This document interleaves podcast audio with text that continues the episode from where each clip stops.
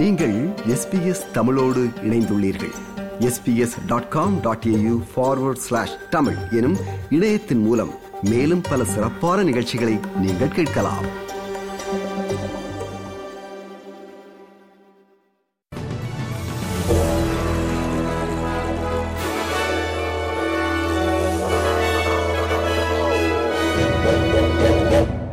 நேர்களுக்கு வணக்கம். இன்று பிப்ரவரி மாதம் பத்தாம் தேதி வெள்ளிக்கிழமை. ஆஸ்திரேலிய செய்திகள் வாசிப்பவர் குலசேகரம் சஞ்சயன். துருக்கி மற்றும் சிரியாவில் நிகழ்ந்த நிலநடுக்கங்களில் உயிரிழந்தவர்களின் எண்ணிக்கை இருபத்தி ஓர் ஆயிரத்தை தாண்டியுள்ளது. இந்த எண்ணிக்கை மேலும் அதிகரிக்கும் என எதிர்பார்க்கப்படுகிறது. துருக்கியில் பெரிய நிலநடுக்கம் ஏற்பட்ட போது அதில் அகப்பட்டுக் கொண்ட ஆஸ்திரேலிய குடிமக்கள் குறித்த தரவுகளை வெளியுறவு அமைச்சர் பெனி வாங் வெளியிட்டார். இரண்டு பேரை இன்னமும் காணவில்லை என்றும் இன்னொருவர் பத்திரமாக இருப்பதாக கண்டுபிடிக்கப்பட்டதாகவும் அவர் கூறினார் We, we have Aust- Turkish Australians who, who uh, uh, are there. I I previously talked about four who are unaccounted for. I'm pleased that I can say one of the four Australians uh, that we are we're aware of in the region is accounted for and safe. Two remain unaccounted for, uh, uh, and one has been uh, reported Uh, uh, as having died in these earthquakes. We're working to confirm those res- reports, uh, and I extend my uh, condolences. இந்த பேரழிவின் முழு அளவு இன்னும் தெளிவாக இல்லை என்று ஐக்கிய நாடுகள் சபை கூறுகிறது. இந்த பேரழிவின் பின்விளைவுகள் பெற்றோரில்லாத குழந்தைகள் உட்பட உயிர் பிழைத்தவர்களின் வீடற்ற நிலை என்பன குறித்து ஐக்கிய நாடுகள் சபை எச்சரித்துள்ளது. ஒரு சர்வதேச உதவி முயற்சியின் ஒரு பகுதியாக இங்கிருந்து தேடல் மற்றும் மீட்பு பணி நிபுணர்கள் குழு ஒன்று சிட்னியிலிருந்து புறப்பட்டு நிலநடுக்கத்தால் பாதிக்கப்பட்ட பகுதிகளுக்கு சென்றுள்ளனர். துருக்கி அதிகாரிகள் மற்றும் அவசரகால சேவைகளுக்கு அவர்களின் தேடல் மற்றும் மீட்பு நடவடிக்கைகள் உதவுவதற்காக 72 பணியாளர்களையும் 22 டன் உபகரணங்களையும் அரசு அனுப்பியுள்ளது. பாதிக்கப்பட்ட மக்கள் விரைவில் இயல்பு நிலைக்கு திரும்ப சர்வதேச ஆதரவு குழுக்கள் உதவ முயற்சிக்கின்றன என்று ரிச்மண்ட் நகரில் உள்ள விமானப்படை தளத்திலிருந்து இந்த குழு புறப்பட முன்னர் பேசிய பணிக்குழு தலைவர் டெரல் டன்பா கூறினார் working with the local Turkey emergency management authorities, and we were working to locate, access, provide medical care, and then extricate any casual vic- or victims that we find in the collapsed buildings within the Turkey uh, population. மிகவும் சவாலான சூழ்நிலையில் தனது குழு செயல்படும் என்று தான் எதிர்பார்ப்பதாக New South Wales Fire and ரெஸ்கியூவின் Jeremy Stubbs கூறினார் With every mission that we face, it's all about helping people within the community. Whether that's helping people who are alive or dead, it's all about supporting people within the community. What they will face, they will face people who are still in a living position. will also come across people who are deceased. It's all about supporting the community as best we can.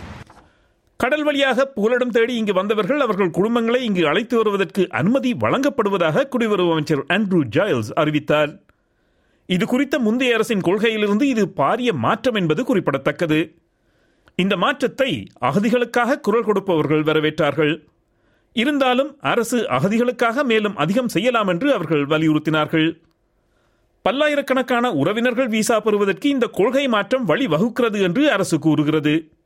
Afghanistan மற்றும் ஈரானை சேர்ந்த பலர் தம் குடும்பங்களை இங்கு வரவழைக்க விண்ணப்பிப்பார்கள் என்று எதிர்பார்க்கப்படுகிறது கொடூரமான அகதிகள் கொள்கைக்கு முற்றுப்புள்ளி வைப்பதற்கு இது ஒரு சாதகமான நடவடிக்கை என்று அம்னஸ்டி இன்டர்நேஷனல் ஆஸ்திரேலியாவின் அகதிகள் உரிமைகள் பிரச்சாரகர் ஜக்கி ஹைடாரி கூறினார் It provides a safer and faster family reunion for refugees that have been on these uh, permanent visas uh, for the past 10 years. Um, so it looks very good, like um, it's a welcoming news for family to, uh, to know that they can see their families and they can be reunited with their families uh, sooner and faster. இது ஒரு நல்ல நடவடிக்கையாக இருந்த போதிலும் கடல் வழியாக வந்து புகலிடம் கோரி நிரந்தர விசா இன்னமும் கிடைக்காமல் இங்குள்ள முப்பத்தி ஓராயிரம் பேர் குடும்பத்தினருடன் மீண்டும் இணைவதற்கு வழி இல்லை என்று அசைலம் சீக்க ரிசோர்ஸ் சென்டர் கூறுகிறது அதற்கும் அரசு வழி செய்து கொடுக்க வேண்டும் என்று அசைலம் சீக்க ரிசோர்ஸ் சென்டர் கேட்டுக்கொள்கிறது. அரசியல் நன்கொடை சீர்திருத்தங்களை ஆராயும் குழுவில் தகவல் தொடர்பு அமைச்சர் மிஷேல் ரோலன் தலைமை பாத்திரம் ஏற்பதற்கு சவால் விடப்பட்டுள்ளது. கடந்த ஆண்டு நடந்த தேர்தலின் போது தனது தேர்தல் பிரச்சாரத்திற்கு மிஷேல் ரோலன் ஸ்போர்ட்ஸ் பெட் என்ற விளையாட்டுகளில் பந்தயம் செய்யும் அமைப்புகளிடமிருந்து நன்கொடைகள் பெற்றுள்ளதாக லிபரல் கட்சி உறுப்பினர் சைமன் பெர்மிங்ஹாம் குற்றம் சாட்டி அது குறித்து விளக்கம் கோரியுள்ளார். அமைச்சர் மிஷேல் ரோலண்ட் எந்த விதிகள் மற்றும் நடத்தை விதிமுறைகளை மீறவில்லை என்று பாதுகாப்பு அமைச்சர் ரிச்சர்ட் மால்ஸ் கூறினார் Um, and she has made all the appropriate declarations in, in accordance with her obligations. Um, we, we are very focused on the issue of problem gambling, uh, and the Minister is leading the government's efforts in respect of that in relation to online gambling.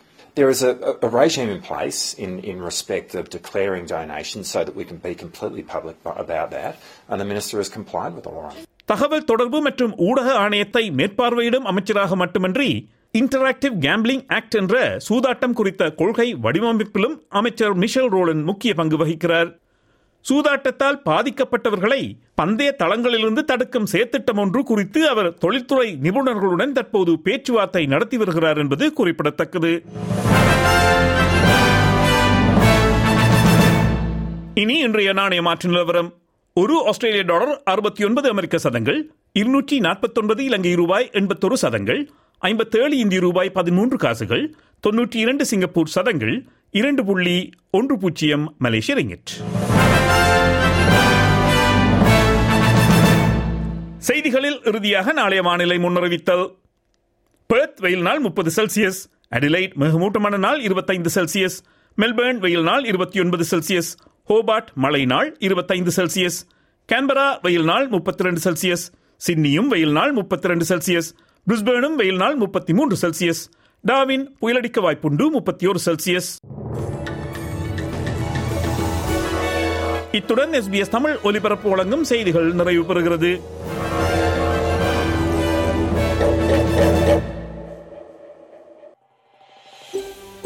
இது போன்ற மேலும் பல நிகழ்ச்சிகளை கேட்க வேண்டுமா? Apple podcast Google podcast Spotify என்று podcast கிடைக்கும் பல வழிகளில் நீங்கள் நிகழ்ச்சிகளை கேட்கலாம்.